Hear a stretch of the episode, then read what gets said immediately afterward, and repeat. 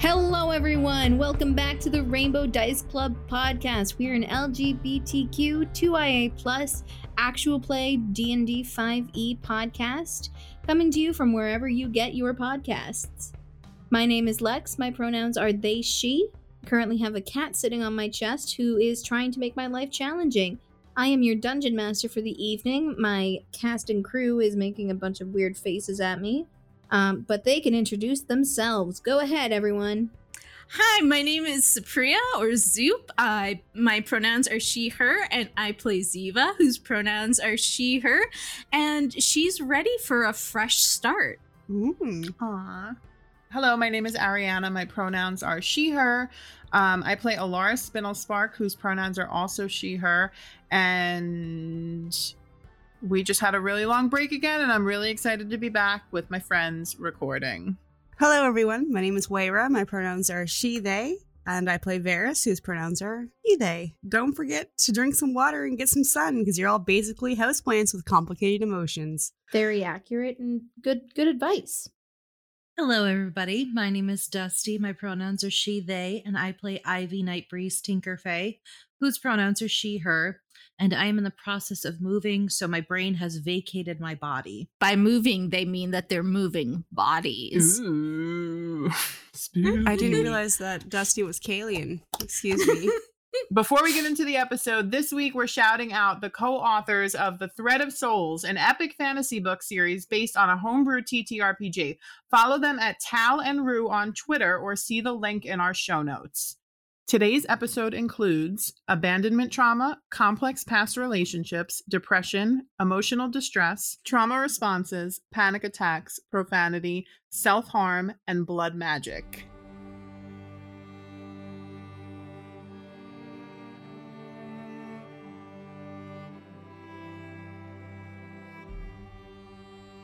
Last time, the group confronted Merwin, head of the Nishadi Temple in Dragon's Nest. Following some tense conversation, Merwin started trying to attack Ziva. Throughout the fight, some acolytes, who seemed to be possessed or charmed, started setting up a sort of ceremonial circle and altar. Alara hit one of these acolytes with her electric gauntlet, and he goes down. As Merwin is cornered by Varys and separated from Ziva, she steps into the circle and seems to try to start an unknown ritual. Varys and Ivy, in her skeletal wild shape, completed another tag team attack, resulting in Merwin being killed mid ritual. While the fight seemed to be done, a smoky shadow emitted from Merwin's body, solidifying in an almost uncanny version of Ziva, only with a barbed tail, claws, and too many teeth. The downed acolyte reanimated, and another acolyte joined to attack Ziva and Alara. Alara downs the second acolyte. Ziva's mother, the demon Kalian,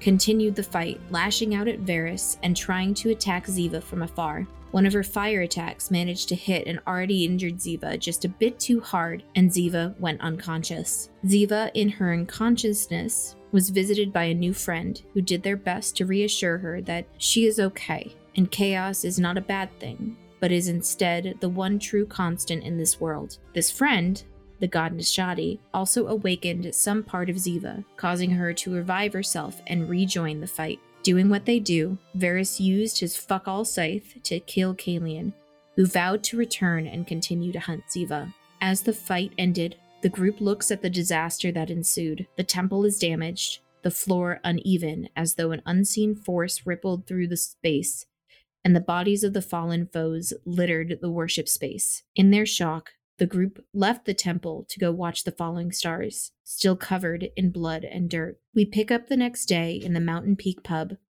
as the group has started to recover physically from the fight. For the listeners, in this next episode or so, we're going to be moving quite quickly through time. We're going to be seeing how things change over the course of about a month or so, but we're starting in this first day, the day after the fight. Would you guys all meet for breakfast? I think since probably Ivy's going to be the only one up right now, since she trances, I think she's going to be writing a letter to her dad, knowing that she can't send it anyways, but just wanting the catharsis of talking to her dad, even if it's in a way that he won't be able to answer. So I think she's writing everything down about what happened. When Ziva gets up, Ivy would be like, breakfast time. Okay. I think a good breakfast is an important start to a great day. Ziva, as you wake up and you are starting to get yourself ready, when you look in the mirror, you see on your forehead what looks like a dark blue, almost navy blue spot right in where your third eye would be. Oh, looks like I got some paint. It, it, uh, It's not coming off. uh, Bia's Bia's scales don't aren't like painted right. Like, let me go wash my face. Why would be as I just don't know where else paint would come from. that doesn't they- here, let me look at it. Um and Ivy turns around and looks at it and she like takes a finger with her nail and like starts to scratch at it a bit. Ow! You realize that it kind of just, yeah, as you're trying to scratch at it, you are very familiar with the feeling of a dragon's scale because you've got a little pseudo dragon. And so when you're pulling at it, and it's almost like going against the grain on a reptile on their scales. And you know that it's going to be uncomfortable for Ziva. And you recognize this as being a dark blue dragon scale that is now embedded into the skin of her forehead. That's not coming off. it's. I mean, what is it? It looks like a dragon scale. Um but now it's like part of you. Like you grew this. Wait, is being a pseudo dragon contagious? No. Why would that be contagious? Wouldn't I also be a pseudo dragon? I have no idea. No, I I think it it might have something to do with last night. The coloration does remind me of Nishadi. Oh, it's a muck. They kissed me right here. Well, then now you've got a cool little muck. So as you're starting to realize this, you guys will start moving downstairs. Um, and I'm assuming you'll set up shop in your regular table. And as you sit down, you see Dristan downstairs and he kind of looks at you guys and doesn't look at you with that same level of, you know, like, ooh, the people, th- they're here. Oh my gosh. He looks a little You stood him up. he looks a little perturbed, a little bit frustrated, and he doesn't immediately come over. Varys, He'll be outside, probably doing some calisthenics. Uh, probably around back, like he usually does, hiding away. when you come inside, do you do anything other than sit down? Yeah, I think he's gonna try to play off like it's a regular morning and just kind of walk by and put a hand on Tristan's head, like, good morning. He looks up at you and he just goes, Morning. And he stops mid step. Hope you had a great night. Yeah. It was, star- the stars were really pretty, but I get it. You wanted to be with your friends, and I'm not that, so. Justin, you are more of a friend to me than they ever were. So, and he stops and turns around and looks at him. He's like, Do you have a moment? I had all night, so sure, why not? Uh, I deserve that. That boy is hurt. Yeah. He'll uh, walk out, I think. All I'm thinking of is that Varys literally got mad at Ziva for this exact fucking reason. When, but that's okay. he's gonna do the damage control. um, so he's gonna go into the kitchen, I think, with Tristan for a moment. Tristan, I'm very sorry. I a lot happened last night, and I don't even know if you'd believe me if I told you, to be honest. So, and you're right to be mad. Please don't don't let me. I'm not trying to say that you're not entitled to your emotions. That's not. You, one of you guys could have sent word or something. I was in a pretty populous place. There was a lot of people. You could have told somebody that, hey, we see a little halfling dude. Just let him know that we we can't make it, rather than letting me sit there holding spots for you guys when you never showed up. I'm so sorry. I think I'm just a little hurt right now. I think I just need some time to to deal with it. Yeah, of course. You take all the time you need, and you know. It I just I don't have many friends around here. A lot of people don't want to be my friend for some reason, and I thought I thought that you guys were all going to be my friends, and then you didn't talk with me the when I needed to hear I needed the communication. Sorry. Um, you're right. That's not. That wasn't okay. We shouldn't. We should have communicated with you. It's all right. Um you can go you can go sit down with them if you want and I'll bring some food out. He gets up, and then he heads back inside, um, to the table. Tristan gets together kind of it's not nearly as extravagant a spread. Everything's kind of like bare minimum. in terms of effort at this moment where he's just like I just want to get give you guys the food and leave. So he he comes out with this tray, brings it over the table, sees Ivy and Ziva sitting there with Varys and he just goes, "Morning." And he puts down the tray and walks away and doesn't Can I get a sense of what Tristan is feeling? You can do an insight check. It is a 21. You know that he's hurt. Like he's not making eye contact with any of you guys. Normally, even just the few times that you've seen him, normally he kind of hangs around a bit and tries really hard to be part of the conversation. Um, and most times has to be kind of dragged away. You can get a very strong feeling that he's he's feeling really hurt. He doesn't look just tired. He looks a little bit defeated on the inside. Tristan, Yeah. Yeah. you're you're upset. he kind of like shakes his head. He like kind of gets caught a little bit of back and kind of blinks a few times and goes, "Yeah, yeah, I am. Um, yeah." Did something happen? Yeah, so I think uh, Varys is going to promptly stand up and head up the stairs, uh, fist clenched at his side. I think that he recognizes that he's about to go into a rage and he needs to leave. But is is everything okay? Nothing attacked you, right? No, nothing attacked me. Okay. No, I'm, I'm fine. You know what? Just it. I'm fine. Enjoy your breakfast. And he just like walks away. Okay, well, at least nothing attacked him. We're gonna cut upstairs. Varys, where did you go? Um, so he just promptly climbs the stairs, heads to his room, closes the door gently, and guides himself through a bit of breathing before he loses his cool. He's never, he hasn't had a friend like Dristan in a long time. And I think that going to this scenario that he really wanted to avoid and realizing that Ziva doesn't even remember it really makes him mad. So he has to breathe. Alara, are you gonna come downstairs? No. Absolutely not. Okay, Alara is awake. Alara is setting up her experiments and getting things prepared for all of her plans that she has over the next couple of days. She's going to send Norman downstairs with a um with just like a flat just a flat rock atop of his head. And because he's kind of like mechanized and he's got like spaces and he didn't turn out like a real spider bat, she's going to put two gold pieces into like one of their like slots, I guess, um, that will be like held so that they don't go anywhere. And Norman is going to go downstairs and find Shima. Okay. I think Ziva is going to see Norman and kind of scoop him up and be like, Alara introduced him to us yesterday, right? This is Norman. Norman, what do you got there? Do you pick up the rock or the money? The uh, yeah, I was looking at the rock. So if are you gonna do you touch the rock? Yes. Okay, so as soon as you touch, as soon as you touch the rock, um, you hear my voice uh, come out of the rock, and it says, "It says, hey, uh, Shima, can you please take this two gold and send up a desk and a chair to my room? Alara, it's Alara. Thanks." Oh. Uh, Ivy's just sitting there with her like hand on her cheek and she goes, Do you pick up every weird thing that you see? yes. Okay. Uh do I see Shima? Yeah, you see Shima. She's kind of cleaning off some of the other tables, um, doing some other things, just keeping busy. Uh Shima, um I accidentally intercepted um don't be afraid.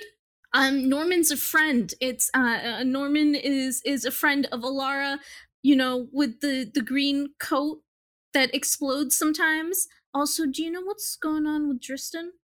Dristan, what's what what's wrong with what's wrong with Dristan? I I mean, I barely spoke to the boy. I don't know. He seems Also, this thing looks bizarre. Um, what exactly is was it sent down here for? I believe these two gold are uh Alara is requesting a desk and a chair. Oh, got, yeah, I'll get I'll get Varys to do it in just a second. Um, Okay. no problems, no problems. Norman, did you need anything else? They just, they just like stare. Are you holding them or are Yeah. you? Okay, so they're just there. As soon as you like loosen your grip, though, uh, he will scuttle back to my room. I'll put him back down. Okay. Scut- he scuttles off, and Shima goes off, not seeing Varys right off the bat because you left, and she actually is just like, ah, whatever. And she runs out back, grabs a. In the next couple of minutes, you see her run back and forth twice, grabbing a desk and a chair, and she leaves it outside of uh, Alara's door. She like knocks on the door, but just leaves it there. Thank you. Ivy, what do we what do we why do you think Tristan's upset? He said he wasn't attacked. We stood him up. We stood him up. I'm pretty I'm pretty sure it was actually you who said we were going to meet him for the stars. And then we all almost Oh, died. Yeah. Yeah, I completely forgot about that. Yeah. Mm-hmm. Um, why don't you go see what Alara is doing? And I am going to Damage control. Ivy. Well, damage control, Well, no, which is I- my fucking forte. if Um, if I promised something to him and and Honey. I failed to deliver, honey, I, I mean should- this in the most loving way. Please go see what Alara is doing. okay. and she gives um Ziva a quick like side hug and um goes down into the kitchen with Bia on her shoulder. You you walk into the kitchen and you see that Tristan's basically just hyper focused on cleaning plates and everything right now. He doesn't even acknowledge you walking in. He's kind of muttering to himself where he's just like acting acting like you don't even know. I mean, just there's so many people. They could have just sent word. Ivy knocks on like a nearby wall or something. yeah, Shima, I, I got it. I got it. I'll I'll clean up the tables in a minute. I'm just washing dishes. He doesn't no, even look at you. No, um actually it, it's Ivy and Bia. Hi. Do you need more bacon? No, actually um I wanted to know if we could have a chat. Sure. What's up? Ivy hesitates for a moment and then goes and wipes off part of the counter and sits on it. Um, and she like holds onto the edges and swings her feet a bit. She goes, So I wanted to um sorry, I'm really, really bad at this. First off, I'm sorry for what happened last night. You don't deserve to be treated like that. Specifically by people who really do care about you. And I know actions aside from last night, that doesn't prove anything. Um, and my word means fuck all. But we do really care about you. And I wanted to attempt to explain what happened last night. And that is not to persuade how you are feeling, that is just to put a backstory behind what happened. Is that all right? And you couldn't have done this last night when you guys got back? I No. was still up. I know. I'm. I promise you, no. so I- last, I would have come out and confront and talked with you guys, but I just I heard you all come in and I just I couldn't couldn't leave my room. when couldn't do it. We got in last night. We thought that the previous hours we would not be walking home. What do you mean? Last night. So I guess let me back up a little bit. You know how we went to the, into the mines, correct? You have your your cool pickaxe. Yeah, that's where that's where Varys got me my pickaxe. Yeah, I hope he teaches me how to use it better. Not good at it. I can show you how to use one. But there is a reason why we did that. And to make things brief, that action led to what happened last night. And I would much rather have been seeing the stars with you than fighting for my life in some weird place. But, you know, um, like I said, I'm really sorry. I, this this is coming off as disingenuous. I feel like, but it's really not. I really thought we were going to lose Ziva. And she starts to tear up a little bit and she goes, And I can't do that. I can't lose people I care about because I have so few people in my life that I care about. Is that why Ziva asked if I had been attacked? Yes. And that is also why Ziva forgot about what we were supposed to be doing with you. Okay. I can't tell you everything, and for that I am sorry again. But just know that there is nowhere else any of us would have rather been than with you. Okay. I mean, I appreciate you explaining it to me. I thought that we all had a very nice moment with the iced tea yesterday. We did. So I just, it, it just hurt I being stood up like that. But I, I understand if if something happened where you guys were actually fighting like real adventurers, like that's gotta be so scary. It was. It was probably the scariest thing I've ever done in my entire life, and I've done some weird shit. Okay, I, mean, I think it's gonna take me a little bit of time to kind of reconcile everything and just feel better, but I appreciate you telling me that. Yeah, I'm not asking you to flip a switch.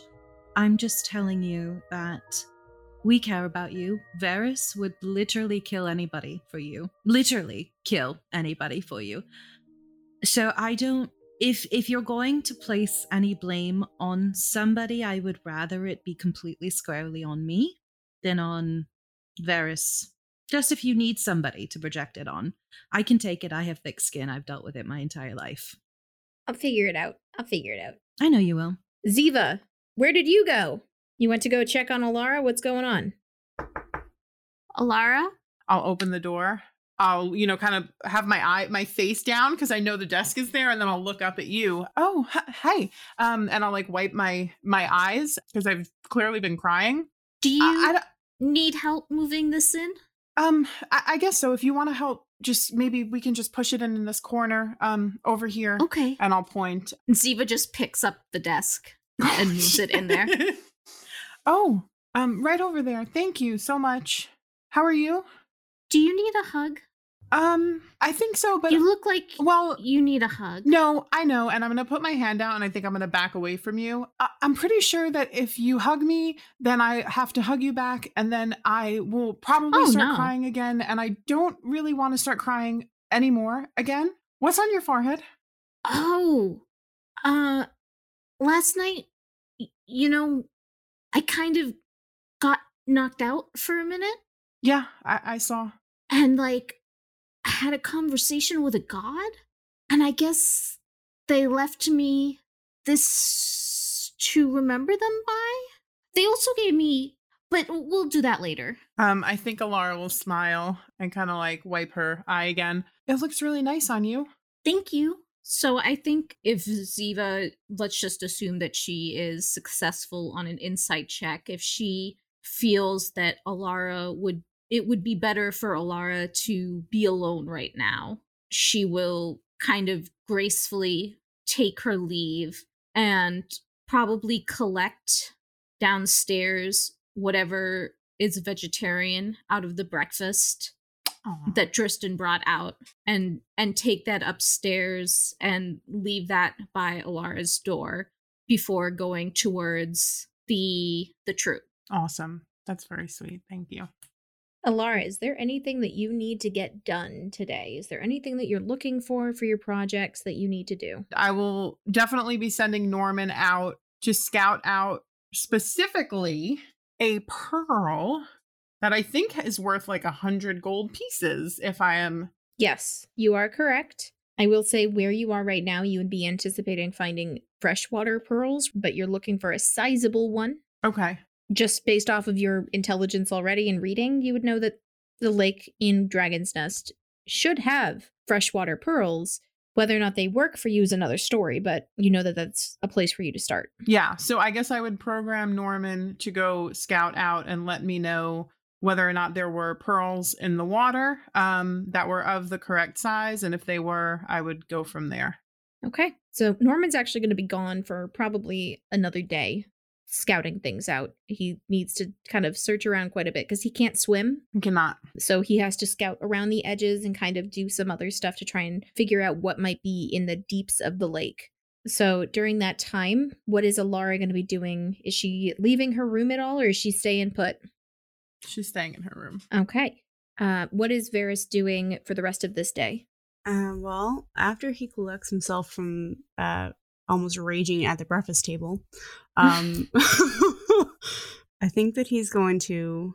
God, I think he's just gonna sit down by himself and study for the day because he's got some things he's got to work on, right? So yeah, I think that's what he's gonna do. Okay.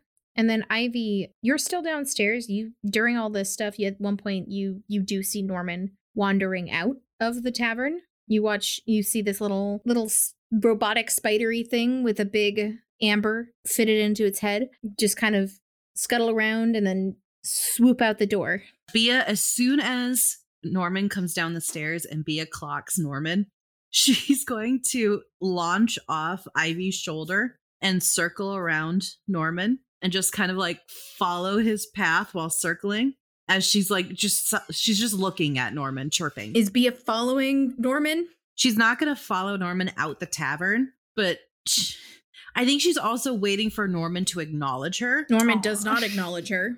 No, Norman doesn't no Norman can't acknowledge her. So Bia's kind of following Norman through the tavern and she stops before Norman leaves the tavern. Would Ivy be interested in following Norman whatsoever, or what is she going to do next? she is going to go out and I think pick up her plate of food and bring it upstairs into her room. I think that conversation really drained her Yeah. emotionally. So Bia is going to follow after the smell of bacon. Okay. Ziva, you're heading to the troop. Yes. Make a perception check for me as you're walking. It is a 17. So you know that on the schedule, the troop was supposed to stay here another two days. But as you're walking, you're noticing that you can't see the tips of the tents. They're not up. I will um start walking faster. You start walking faster. It it's about like eight or nine o'clock in the morning. You guys took a bit of a sleep in this morning because of the trauma of the day before. As you're approaching, you notice you notice from a distance that the tips you couldn't see the tips of the tents anymore. And then as you're getting closer, you're seeing you can't see the the trailers. You can't see the different little tent littler tents that would have been closer by to where you were. As you approach the clearing where the main tent where you primarily performed would be, you see a very familiar chest sitting in the field Oh with God. nothing else around it. The entire area is empty. That's fucked up. Nobody else is there. you don't see anyone else. Do I see like the indentations where everything was? Yes. You see some kind of wheel marks in the ground from the caravan that would have come up and down the mountain with all of your guys' stuff, but you don't see anyone. She'll maybe everybody went invisible, so she will go feel where she thinks things are supposed to be to check if they're there and just invisible. You can't feel anything. You walk towards where you would expect like Manarik's trailer to be, and you walk over towards Zelmadir's where Zelmadir's trailer would be, and as you try to try to brace yourself for hitting a wall, your hand just moves through the air with no resistance. And there's nothing where you nothing there that you in places that you would expect it to be if they were invisible. Uh, she'll go to the chest. Her heart is sinking. She thinks she knows what happened, but You go to the chest, and on top of the chest, you see a an envelope with your name written on it, and you recognize the handwriting as Bettina's. uh, Ziva will open it. You open up the letter, and it says, "Ziva, I don't really know what's going on, and I wish I could talk to you before we leave, but I still can't really walk on my own, and I don't know where you went." Zelmadir said that you wanted to leave after the accident, that you were afraid it would happen again. What does that mean? Manarik told me he thought it was weird that your bed didn't catch on fire, but that's just a coincidence, right? Why didn't you ask me to stay with you when you visited me?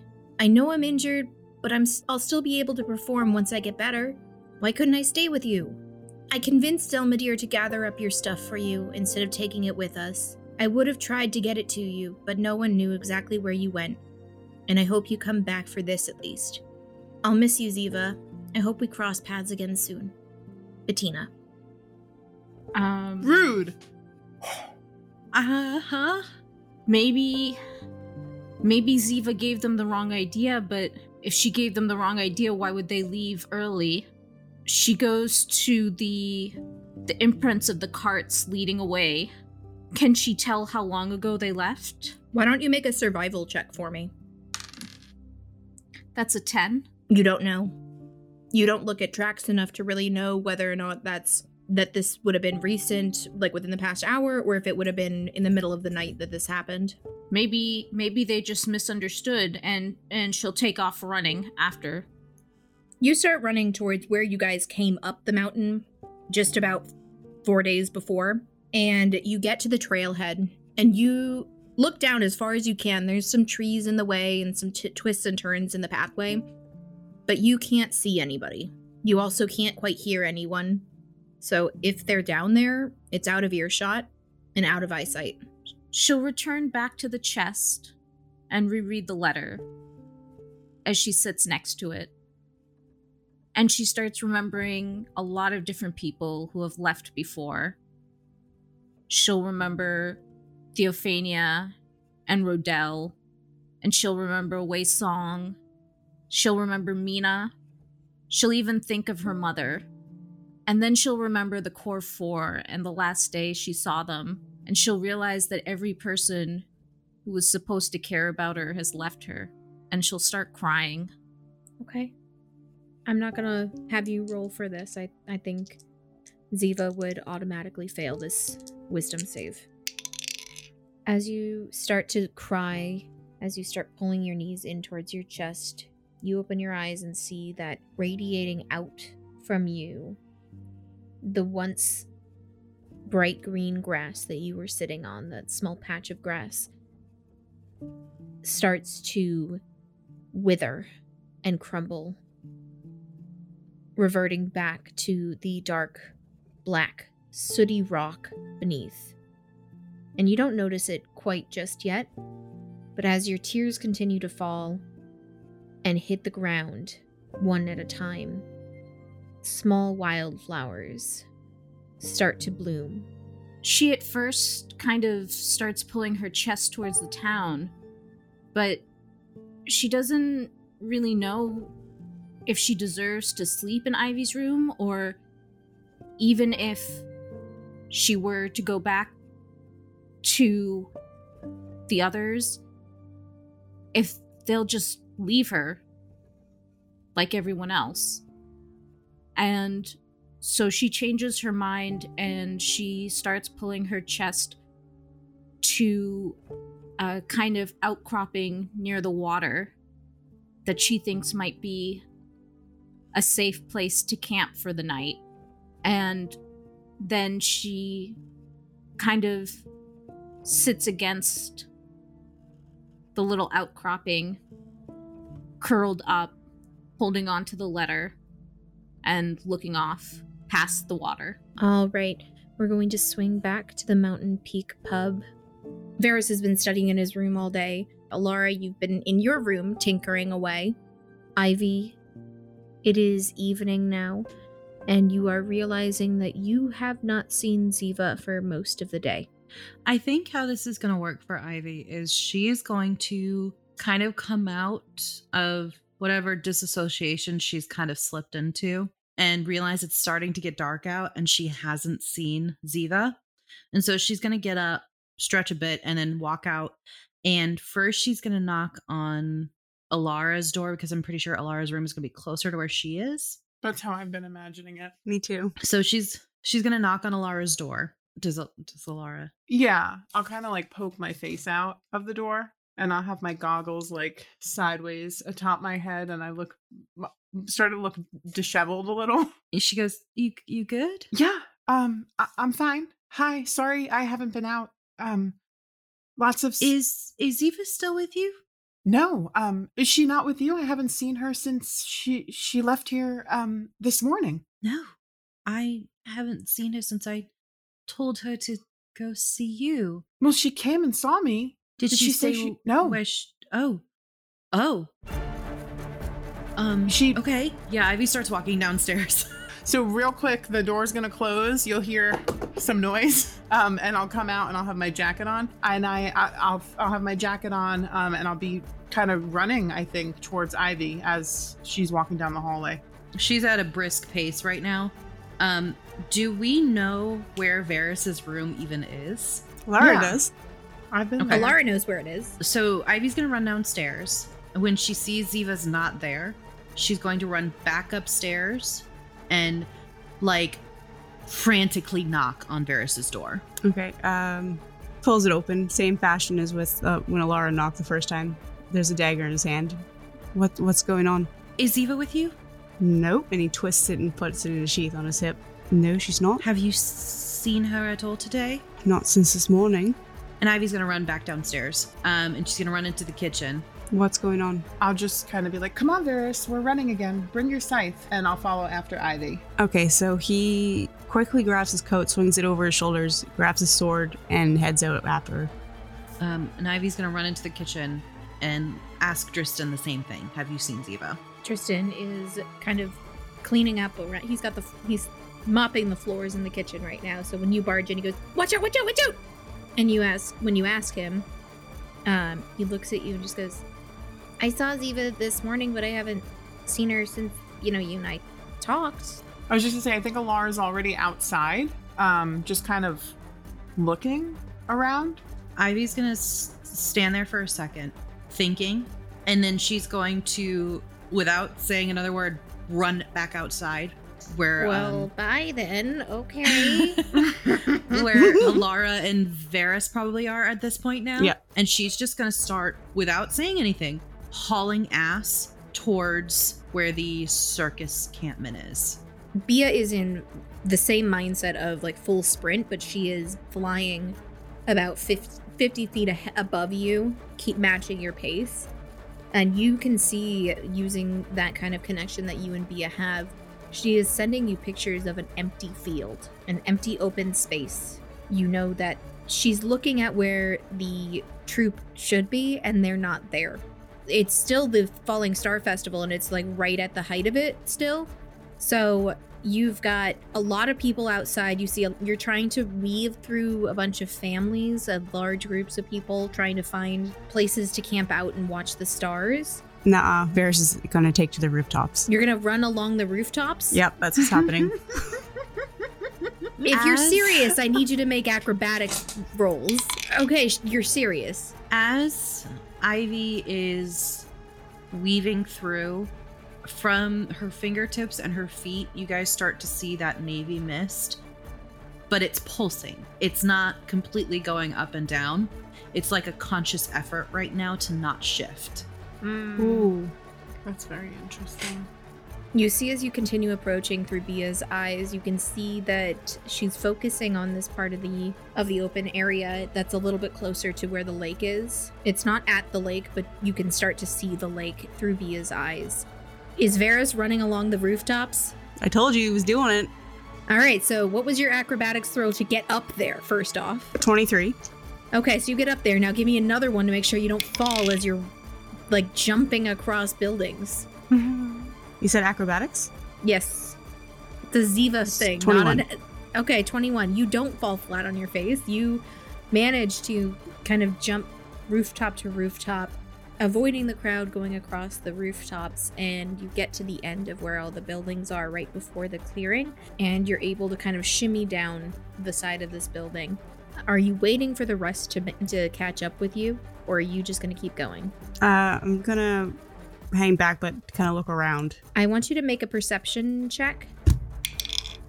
I was just gonna say, I would think Bia would be keeping pace with Varys at this point, so it would be Bia and Varys together. Yeah, so as you kind of come down, Bia, Bia kind of sits on your shoulder and like bops you on the head, like headbutts you a little bit just to be like, hey, what's going on? Uh, it's 18. So with an 18, you kind of in the distance, heading sloping downward into the bottom of the crater almost, you do see sitting along one of the upsplashed portions of the crater, you know, the bits where the molten lava solidified moving upwards in that splash pattern.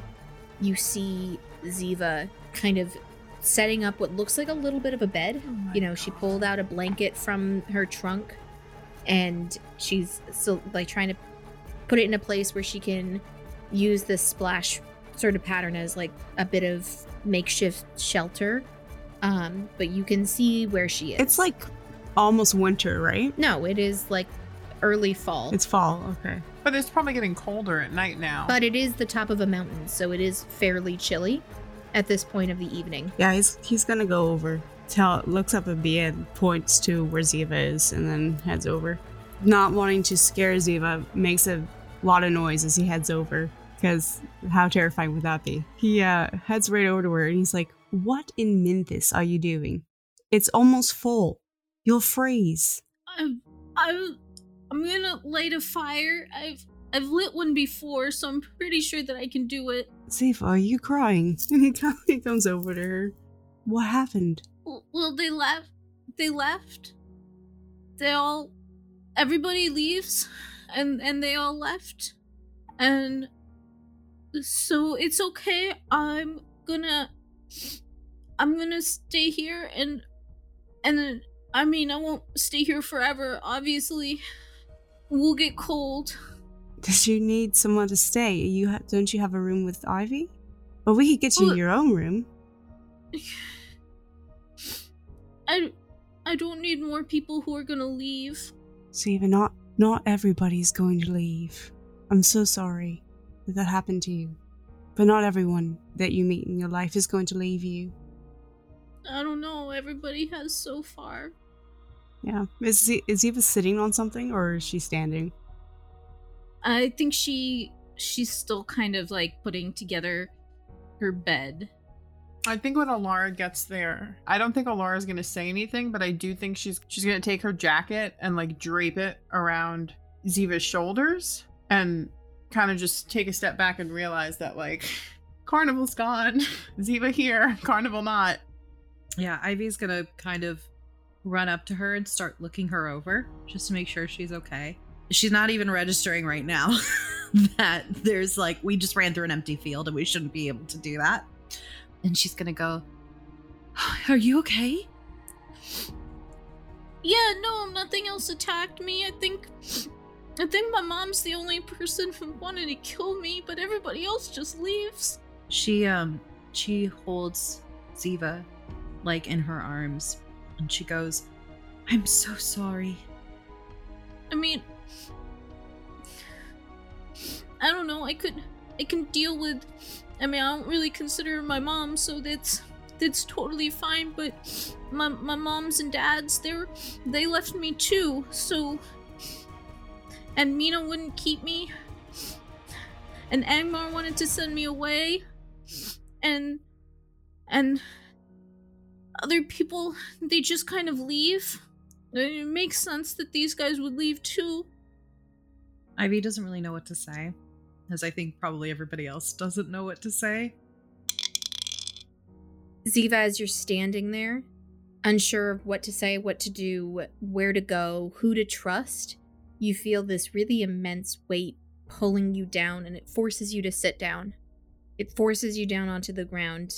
You can't be quite sure exactly if it's just your legs giving out or this the immense psychological toll of the past few days just finally hitting you.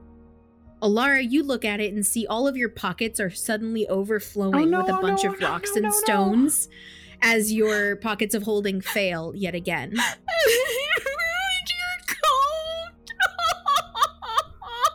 Varys smacks a hand over his mouth and turns away and snorts. Ivy starts trying to get the coat off her. Just like just um thin mouth a thin line, trying so hard not to laugh. And Bia is like chirping up above them. So it's just this spectacle. And I think finally after we get the coat off, Ivy sits next to her and just goes, I mean, I mean, and starts laughing. And Ziva, you feel as your friends are trying to help you, you feel this immense weight that was pulling you down, pulling you deeper, finally gets alleviated off your shoulders. And I think she's still sobbing because she thinks that she she she broke she thinks that she broke the coat. She completely forgot that it had broken before, so she thinks that her magic broke the coat. I think after a moment, Ivy um puts her arm around her shoulder. She goes, Would it help if you and I tried to see if we can start to control what you do? I mean, do you think we can fix Alara's coat? Oh, honey, I Ziva, uh, didn't mean to break it. it's it. You didn't break it. it wasn't You didn't break it. This thing has been breaking for years, and I just never took the time to fix it. It's not your fault. None of this is your fault. It's gonna be okay. Are you sure? Because the the trailer was my fault, and the sheep was my fault, and the weird slithering monster was my fault. technically, none of that was actually your fault. The night you met me, my pockets exploded and you had nothing to do with it. This is my own doing. I'm just sorry it happened to you and not me. But it's very cold out. You have a lot of stuff in these cold pockets. I do, yes. I know. it's really heavy. There's a lot of stuff. Why do you have so many rocks? this gigantic chest of preserving has also like popped out of the coat at one point, like just kind of like bleh, popped out of the coat. And it's a solid like one foot by two feet chest that you couldn't have seen otherwise, and it just like pops out and lands on the ground. Fucking Varys has his fist like punched into his face to try to stop himself from laughing, but he's visibly shaking. it's like, fuck me, stop it. And why do you have a halfling sized box? What do you keep in there? I swear there's not a halfling in there. And I think I'm just gonna get down and start. I'll like spread the jacket out so that I can start to put the stuff on top of the jacket. Dristan never goes missing. We know where, we know where to look. and I'll just look at Ziva, or I think I'll look at Ivy, honestly, and I'll be like, I think that we should get her inside and warm and maybe get some dinner or something. I second that wholeheartedly. What about you, Varys? Still laughing. Literally holding his stomach and like is like bent over laughing. he can't stop. I love At it. the ridiculousness of all of this. You can't. I'll take that as yes to getting back to the end. and I'll keep putting putting all of my stuff um in my jacket. He'll uh try to calm down and help clean up everything that Ziva started to set up. Ivy gets Ziva up on her feet. Okay, so as you all start to head back to the inn, Alara is slowly trying to gather up all of her stuff and carry way too many things in her hands. Would anybody help her carry her stuff? Uh yes. I think we'll we'll put it all we can put it all in the chest and we can just carry the chest. I'm sorry, in the what? In the chest of preserving? No, you can't. no, no, in my chest. oh, Varys can carry the chest of preserving. Okay. He'll carry whatever he needs to. Varys will carry the chest of preserving, and you'll put everything else into Ziva's trunk. Which she can levitate. Oh, hey. It'll be it'll be another one of those things where she'll be like and she'll just be concentrating and she'll be like, I wish this was lighter. And it's just like all of a sudden it's levitating. Varys just raises an eyebrow at her. So you all go back to the inn. As you're all ascending the staircase to go upstairs, Varys, you hear in the back of your mind a familiar voice. In the back of your mind? Help. It's your turn. You hear in the back of your mind a very familiar voice. A voice that you haven't heard in a while, and one that shoots both anxiety and happiness through you at the same time. This moment of like, why the fuck are you talking to me? But also, oh, you're talking to me. And you just hear, Winnie, you don't need to say anything else, just yes or no. Are you still alive? If he would like to respond, he may. Can I do an arcana check real quick to see if he recognizes the signature? Yeah. God, I'm panicking. 23? Yeah, you you recognize the signature. You know who this is. Knew it. Okay. Okay. Well, I'm sorry in advance then. Oh no. So yeah, he'll just go quickly drop off the chest that he has that's Avalara's and uh, head off to bed without saying a word. Just kind of gives a salute, half smile, and goes to his room and shuts the door. I think I make Varys mad. Alara just looks at Ivy and goes, um, good night. Ivy gives a two finger salute. Two Akko tacos, great. So Varys is in his room. He shuts the door. Yeah, as soon as the door is shut, he takes a moment to take a deep breath and listen outside the door. Anybody? He, does he hear anyone near it? Uh, do a perception check. You never know with these this crew. Oh, that's a twelve. Ivy and Ziva, are you are either of you guys trying to stand outside the doors? Are you listening around, or are you guys going to your bedroom? Going to bed. There's no reason. for Ziva is a, a s- is a, so- a sobby sobby little mess still. All right. Uh, yeah, with the 12, you realize that no one's there. There's no one listening at your door. You don't hear anybody nearby that could be listening in. Awesome. Uh, he bolts to the window and shuts that and bolts it. Senor Paranoia. He's so bad. It's real bad. Uh, checks underneath his bed for any sending stones. He does not find any. Doesn't find any. Okay. So he's going to sit there and take a deep breath and he says, um, Yes, I left New Mosque. Don't trust any of anything. And don't trust the disciples of justice. I hope you're safe. Please, stay safe, Puff.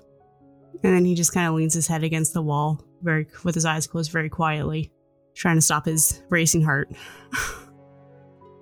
You don't hear any response for that night.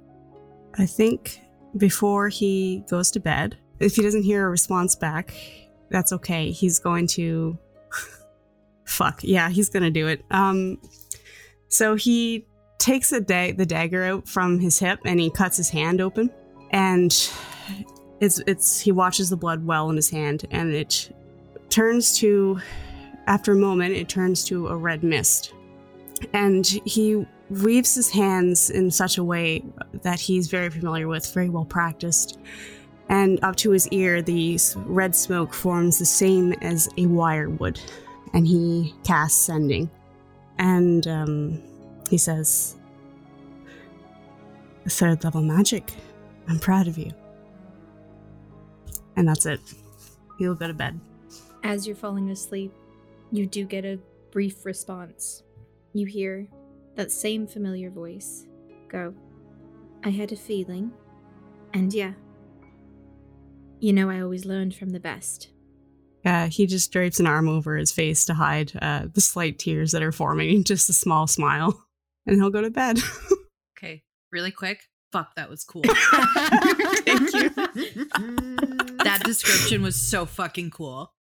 You all go to sleep, and we're going to fast forward a few days. During this time, you can tell me kind of the general gist of what your character would be doing. So let's start with Alara. During this time, I will say that uh, Norman will have come back with the information. There are pearls, there are freshwater pearls in the lake. For the next couple of days, Alara does not come out of her room. You only see Norman coming down for um, chocolate chip pancakes, like a little request for the pancakes to be put atop their head. First, it's a little weird, maybe for Dristan, but I think it becomes normal after a few days. Chocolate chip pancakes are not the most commonly ever requested item. They don't have a ton of chocolate chips in this inn. So you, over Okay. the course of a few days, end up running them out of chocolate chips. Okay. Banana pancakes are fine. Blueberry pancakes. Okay, so at night, Alara has been reading very, very closely the journal that she stole from the Nishadi temple. So I would like to read that from cover to cover in depth. You're reading this journal, and it's almost as though it's written from the perspective of somebody who is seeing all this stuff for the first time and not like they lived through the development of it. It's not from the eyes of somebody who, like you, Alara, would be like, so and so is working on this new project, and then down the road, you're experiencing the new project for the first time. This is, oh my gosh, that's brand new. I've never heard or seen something like this before that's what you're getting from this. It's very much similar to the the perspective that Ivy seems to have when it comes to certain aspects of Aurea and of Mynthis overall. So that's kind of the information right off the bat that you glean from it. And as that comes up more, I will tell you more about it. With your project, what would you like to do with your project? So I think that I've been working on the the runes carving into the gem for quite some time at this point. So I think I probably finish them. Roll sleight of hand with advantage. That's fucking beautiful. Um sorry. That's a 25 total. beautiful. You carve these runes into this jade stone perfectly. You know, you look at it and you're like, if Rohis were to see this, they would be impressed. And that's saying something for Rohis. Amazing. So I will unlock the chest of preserving, um, and out of it will come a another a mechanized creature, just the exoskeleton of a four-legged thing, and I'm gonna lay it on its side. I think I'm probably in front of the window. I would like to imagine like the moons that I could like have like some moonlight view of of of the moons and things. Mm-hmm. I'm going to hold the gem up. I'm going to inspect it again very carefully, make sure, you know, all of the runes are where they're supposed to be. I'm going to kiss it for good luck, and then I'm going to put it into the uh the space, which is kind of like a little I guess like a little cage where this thing's heart would be.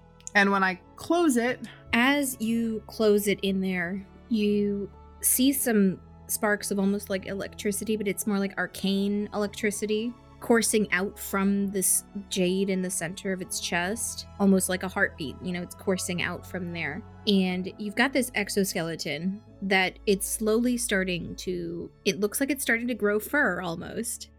It's starting to get this deep white, rich coat.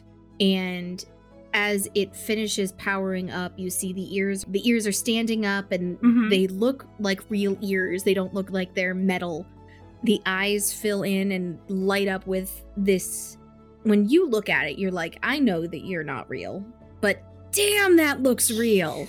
okay, and you cool. see this adorable white, fluffy dog as it blinks at you and kind of comes to life. And it gives a little yip and then starts kind of coming right up to you. I think I'll just I'll hug her so tight and I think I'll start crying. Oh, I'm so happy. She licks you. She licks you on the cheek. It's kind of a weird feeling because there's no saliva. It's just kind of like a, a metallic tongue.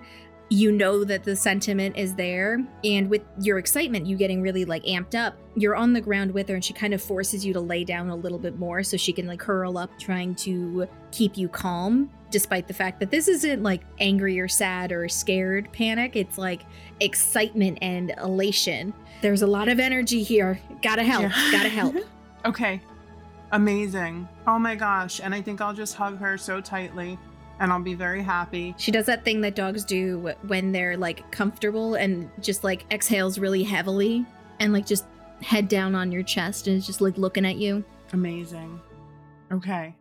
And I think I'll actually sleep that night. All right, so what is uh what is Ziva doing in these next couple days into like week days to week? Ziva is really down. She, I think she promises Ivy that she will come back every night.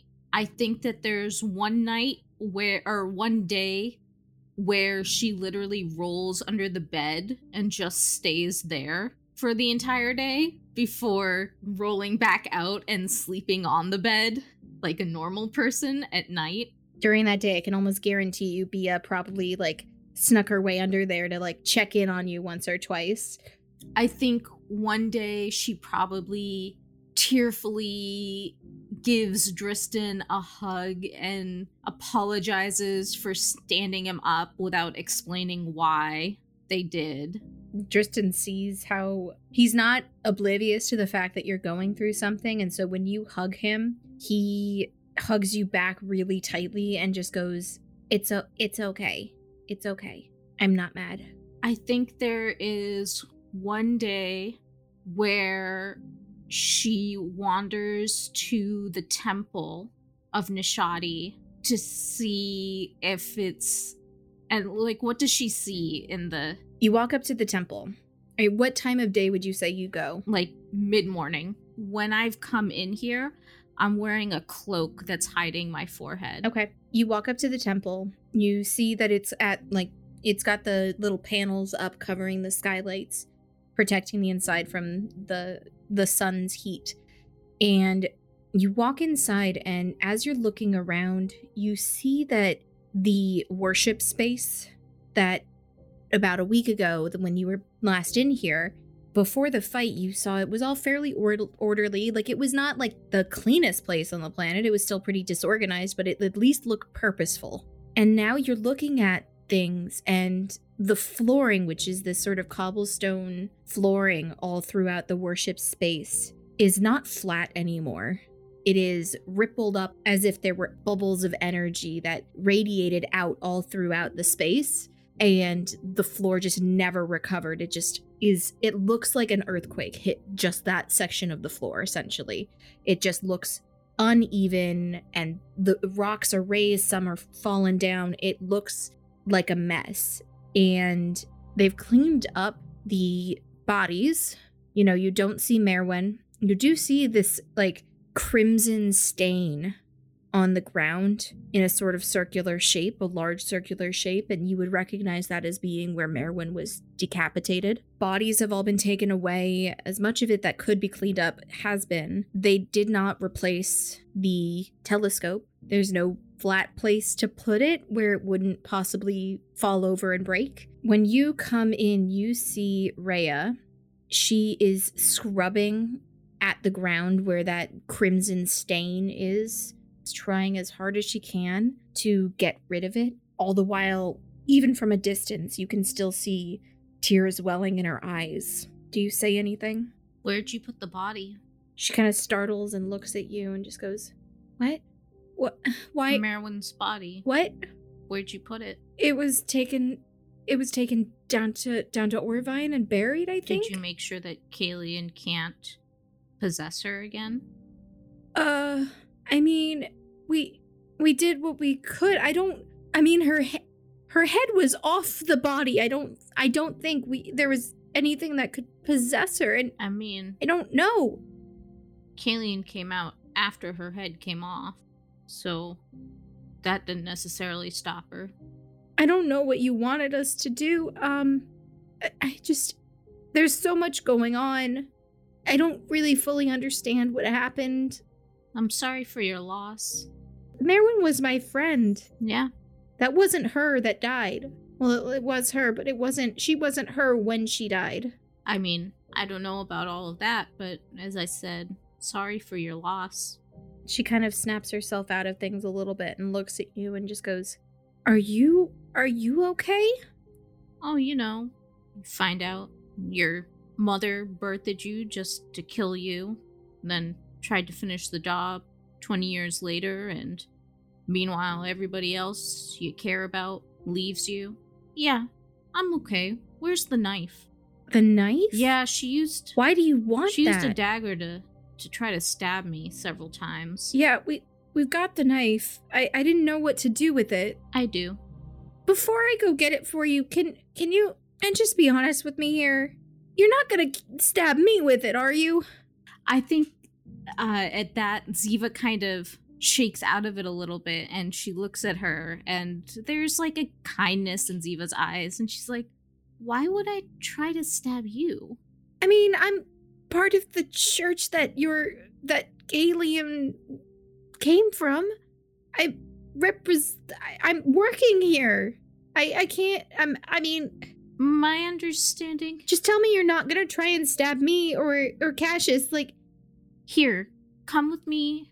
Bring the dag. I will. I won't try to stab you. And bring Cassius and uh, come with me to the to the lake. she goes into the office, and a few moments later, she and Cassius exit, both looking deeply terrified and truly just so concerned for what might happen next. And Rhea is holding the dagger. She's sheathed it in its sheath, which is this ornate silver bejeweled sheath. She she looks at you and she goes, to to the lake you, you said they follow you down you can kind of tell that they're holding on to the knife and they're keeping about two paces behind you but you can hear them the whole time. You know they're not talking to each other. They are following you but they are clearly trying to keep themselves at a safe distance. When she gets to the water's edge, she turns around. May I have the dagger?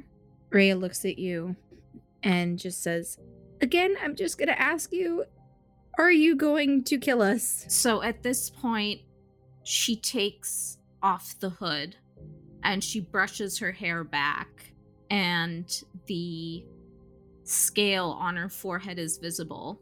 when you do that and they see the mark of Nishadi that's on your forehead, Rhea approaches you just like she approaches you with so much awe in her face and is just like astonished, while Cassius falls to his knees, almost like he is preparing to worship you. Uh, don't do that.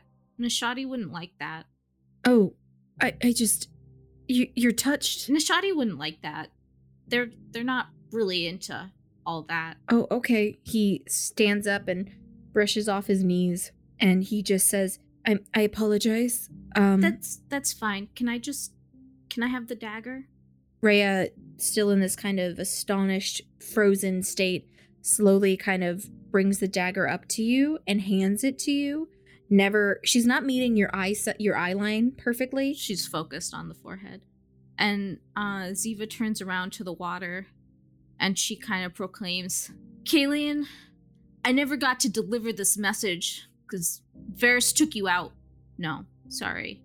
Varys didn't take you out. That would suggest that he sent you on a date or something like that. Uh, Varys dispatched of you before I could give you Nishadi's message. Nishadi says that you're not worth the ground that you walk on and that you deserve to die.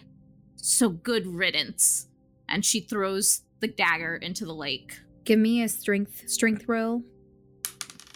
Okay, well that's How bad was it? Was it a Oh no. that's a natural one. so I think the first time she tries to throw it, it kind of slips out of her hand and it falls to her feet. It falls like two feet in front of her, barely on the edge of the lake.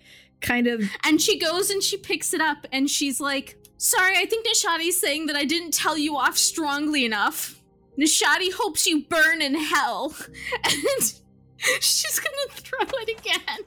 You chuck it, and it doesn't go right to the middle, but it it gets chucked deep enough that you know that most people wouldn't like if they swam out to that point. It'd be too deep in in the lake for them to comfortably dive down and grab it. It is gone. And then I think Ziva turns around and says, I just didn't get to tell her off myself. And walks away. As you start walking away, Rhea and Rhea shakes out of her her dumbfoundment and she chases after you for a moment just goes wait wait wait wait wait wait i forgot to tell you something um there there was someone looking for your friends he he came to the temple he was looking at at the, at the damage from from whatever merwin was doing i don't didn't where where should i send him if if i see him again i don't know where you guys are staying We're staying I mean, I've been staying with Ivy in the in the mountain peak pub. Alara wants to strangle Ziva. Me too. I don't know who would want anything with me though. Rhea grabs your hands and just goes, You are clearly, clearly what Nishadi wants in this world. Not just by that mark, I can tell. People want you. I think I think Ziva's still depressed. She's just gonna shrug and that's her outing for the day. And on that note, with Ziva throwing the dagger into the lake and wandering off, still very sad, we're going to end the episode this week.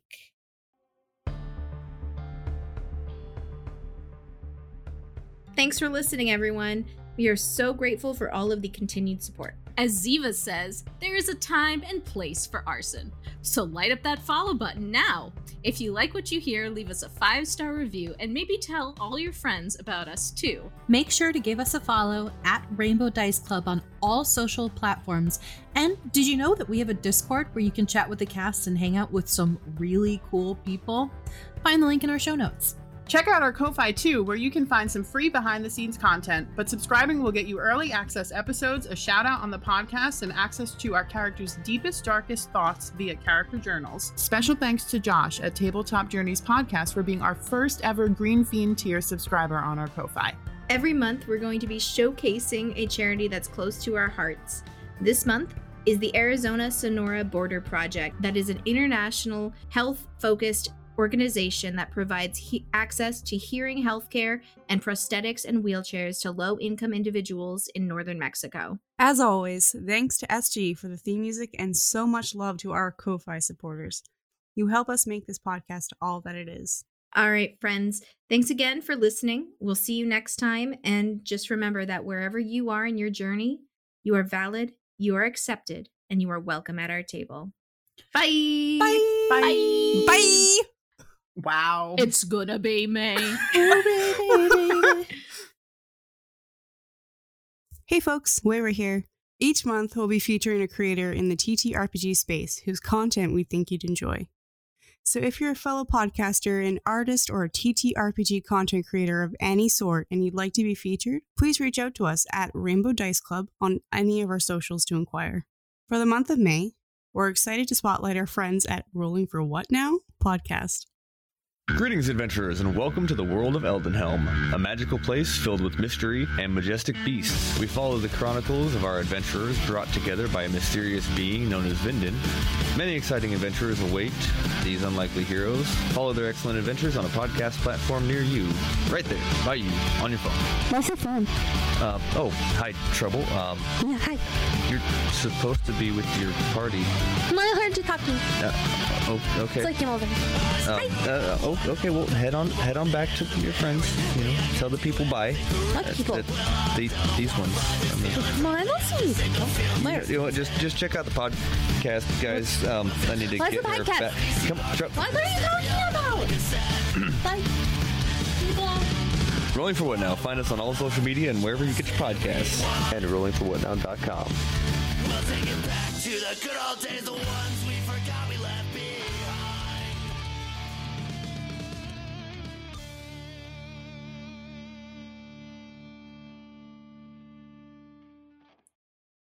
But she No. doesn't know that. She's oh, and also, did we agree with the psionic attacks for Bia's elbows?